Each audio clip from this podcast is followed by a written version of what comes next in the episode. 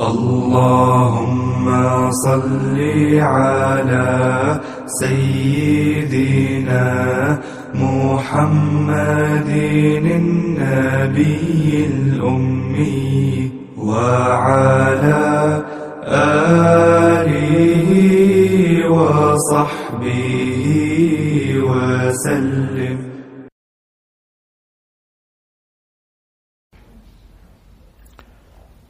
بسم الله الرحمن الرحيم، والحمد لله رب العالمين، والصلاة والسلام على سيدنا محمد وعلى آله وصحبه أجمعين. كنا في الدرس الماضي فسرنا مما فسرنا جند ما هنالك مهزوم من الأحزاب، وبينا أنه جند جند وأحزاب فيها فيها تجمع، لكن إيش إيش الفرق؟ إنه الجند التجمع من أجل التناصر والتعاضد جند، لكن الحزب الحزب بيكون في مبدأ أو فكرة يجتمع حولها ناس يؤمنون بها وبيحاولوا يسلكوا على أساسها، هذول بسموهم حزب. إذن كما تلاحظوا في جند فيه معنى التجمع، وأحزاب فيها معنى التجمع.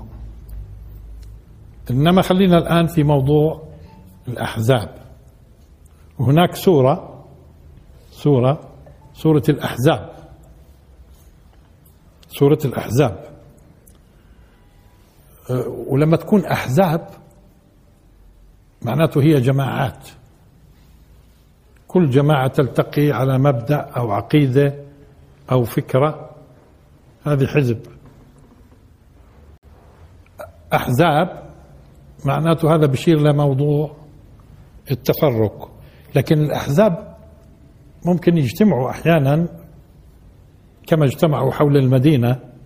ما هي أصلا سورة الأحزاب هي تحدثت حول حادثة حصار المدينة من قبل عدد آلاف من المشرك مشركي العرب، حاصروا المدينة بشيك فيما يسمى بغزوة الأحزاب، والقصة معروفة.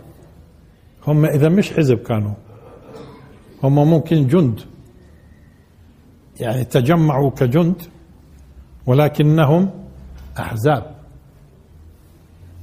أحزاب كلها هذه اجتمعت في مواجهة الدين الحق.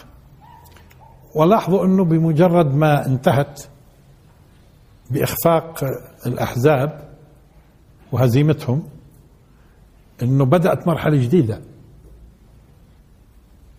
بدأت مرحلة جديدة اللي بيعبر عنها نغزوهم ولا يغزونا. يعني الآن الآن المسألة صارت نغزوهم ولا يغزونا. طب هم الأحزاب شو كانوا، يعني خايفين على مصالحهم ولا شو؟ هم حقيقة كلهم بيخالفوا العقيدة والفكرة الإسلامية، هم خوفهم من هذه العقيدة، تمام؟ فتجمعوا. هذا الكلام نجده في كل عصر، وانتوا اليوم اليوم بتجدوه بشكل ايش؟ واضح، فبتستغربوا شو قصة العقائد المختلفة التي لا تلتقي وكلها تتجمع ضد الإسلام، حتى لو ما تجمعتش ممكن هي تهاجم الإسلام آه منفردة أو جماعات مع أنها أحزاب. شو اللي بيجمع بينها؟ كأنها الفكرة الإسلامية بتجمعهم. ها، والأمر مش مثل ما بنتصور فقط في الجانب العسكري، لا، هي معركة شاملة وبالدرجة الأولى معركة فكرية، وحتى انتم بتلاحظوا في قضية الهجوم على الإسلام في عالم الأفكار برضو اللي بيهاجموا أحزاب. شو يعني؟ أديان مختلفة، أفكار مختلفة، جماعات أصلا كل جماعة تلتقي على مبدأ وفكرة وعقيدة مختلفة عن الأخرى، كلهم كل واحد من جهته بيحاول يحارب الفكرة الحق أو العقيدة الحق.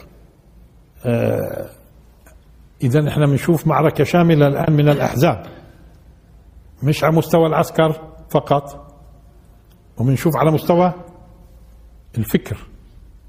وفي محاولة بيحاولوا جاهدين إنهم هذه الأمة إن استطاعوا إنهم يحرفوها، وإذا استطاعوا يحرفوها بيحبوها وبيلتقوا معها وكل شيء تمام تمام. ليش؟ معناته هذول بيستشعروا الخطورة، لأنه الحق لا شك أنه يشكل خطورة على الباطل، ودعوة الإسلام هي جاءت للبشرية كلها، كل البشرية، وبالتالي إذن كل الفلسفات والأفكار اللي تحاول تستعبد البشر بطريقة أو بأخرى بدها تشوف فيك خطر، بدك تشوف في الإسلام خطر. فهذا اللي بيفسر. فإذن هي من أول يوم إذا بتلاحظوا أحزاب، وكانت أضخم تحدي عسكري اللي هو غزوة الأحزاب لما حاصر ما يقرب من العشرة آلاف، حاصروا المدينة. طيب، فسورة الأحزاب تتحدث في الموضوع القصة، لكن اللافت للانتباه إنه سورة الأحزاب برضو تتعرض في آيات لمسائل أسرية وقضايا اجتماعية. شوفوا، أسرية واجتماعية. كيف سورة النور في قضايا اجتماعية وأسرية، وسورة الأحزاب طب شو شو علاقته هذه أحزاب وجيوش ومتجمعة؟ لكن خلينا نشوف قبل ما نبدأ شوي، نشوف إيش بتبدأ. إحنا بدنا نروح للآية اثنين وعشرين إن شاء الله، وممكن كمان عشرين اللي قبلها، بس خلينا نشوف بداية سورة الأحزاب. أولا إذا بتلاحظوا الآية الأولى، تصوروا هالفاتحة، يا أيها النبي اتق الله. شو؟ طب ما هو إذا في تقي، إذا في تقي النبي، فإذا كان هذا الكلام موجه للنبي شو شو معناته إحنا؟ يا أيها النبي اتق الله ولا تطع الكافرين والمنافقين. لاحظوا هي أول قضية ننتبه، اتق الله. شوف، يبدو يبدو طب طالما في معركة شاملة، طبعا ما هو في شيء بخوف على فكرة. عندك المسلمين اليوم، سبق قلنا إنه مليارين مسلم وأكثر على فكرة، بظلهم يقولوا مليار ونص، مليارين مسلم وأكثر. وصار في ثقافة ووعي عم بينتشر بين المسلمين، وبينهضوا المسلمين وموجودين في أرجاء الأرض، تمام؟ هذول بيستعصوا أصلا على الإبادة أو الزوال، فهم يأسين طبعا من إبادة هذه الأمة. ها؟ وأصلا في في الحديث الشريف إن الله سبحانه وتعالى ضمن ضمن في الحديث الصحيح، ضمن للرسول صلى الله عليه وسلم الله إنه هذه الأمة لا تجتث من قبل عدو. هي ممكن تدخل معارك، تقدم شهداء، لكن تبقى الأمة موجودة. آه طيب آه وطبعا في ضمانات أخرى برضو، لا تهلك بقحط ومجاعات، الأمة لا تهلك من قبل عدو يعني، ولا تهلك من قبل قحط. ولكن لما طلب الرسول صلى الله عليه وسلم انه لا يكون بأس بينها شديد، لم يعطها هذا، يعني انه ممكن يكون بأس بينها شديد، ممكن ممكن يحصل هذا. هذا على فكرة لم يعطى للرسول صلى الله عليه وسلم، أعطي أن لا تهلك من من قبل عدو، وأن لا تهلك من قبل أسباب قحط وغيره، مجاعات يعني. إنما إن يكون بأس بين شديد لا هاي ما شو الحكمة ما أعطاش، نشوف. طيب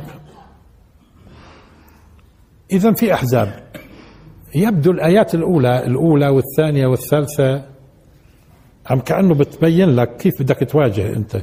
أولا في الآية الأولى يا أيها النبي اتق الله، طيب ولا تطع الك لاحظوا ولا تطع الكافرين، ومين كمان؟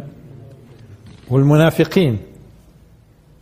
واليوم أنتم بتشوفوا المنافقين في داخل الأمة ودورهم في التنسيق مع الكافرين على كافة الأصعدة في كل مكان، يعني في كل بلد، في كل شعب من الشعوب الإسلامية. ولا تطع إيه؟ إيش هي المسألة؟ مش حرب فقط، هاي هاي أثرته فيها مراودة، فيها مراودة وفيها محاولة إنهم يعني يدخلوا في ثقافتك وفي دماغك وإلى آخره. اتق الله ولا تطع